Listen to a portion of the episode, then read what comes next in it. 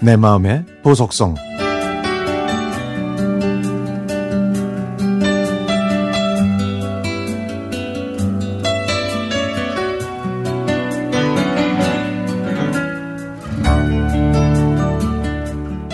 그런 곳 있죠?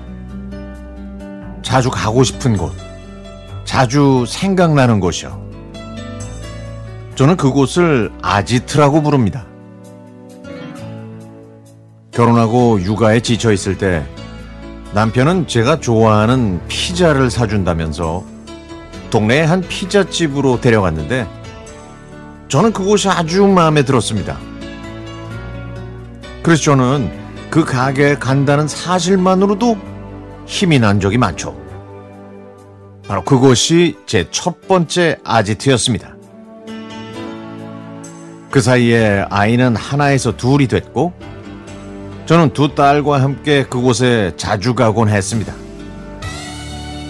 그러던 어느 날 여느 때처럼 그 피자집에 갔는데 피자집은 없어지고 새로운 내부 공사를 하고 있더라고요. 아유, 제가 좋아하는 곳이 갑자기 없어져서 얼마나 서운하던지 마치 친한 친구가 사라진 그런 기분이었습니다. 아쉬웠던 그 기억이 희미해질 무렵 저희 가족은 다른 곳으로 이사를 하게 됐는데요. 그 동네에서도 마음에 드는 스테이크 집을 찾았고 저는 그곳을 두 번째 아지트로 삼았습니다.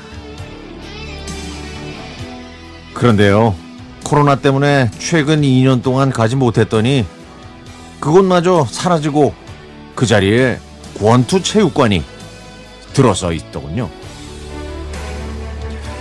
오랜만에 같이 간 딸들도 아쉬움을 아는 채 억지로 발길을 돌려야 했죠. 또 최근에는 제가 자주 가던 카페가 있었는데요. 거기서 일하시던 분이 갑자기 일을 그만두시고 고향으로 갔다는 소식을 듣게 됐습니다. 친절하게 대해주신 그분 때문에 그 카페를 자주 간 건데요.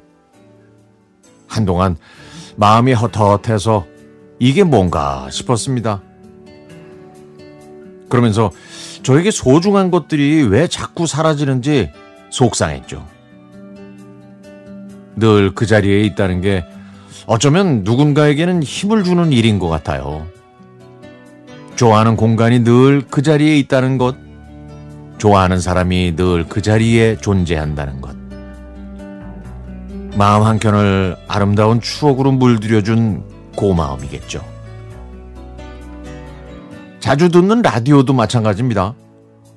오후만 되면 한동준 DJ의 목소리를 듣는 것, 또 내 마음의 보석성 사연에 귀를 기울이는 것, 흘러나오는 음악 속에 추억에 빠지는 것, 어떤 시간만 되면 약속처럼 만나는 것도 우리의 마음에 힘을 줍니다. 우리가 좋아하는 모든 것들이 그냥 항상 그 자리에 있으면 좋겠습니다. 그리고 나중에 후회하지 않기 위해서라도 늘 우리 주위에 있는 사람들한테 더 잘해야겠죠.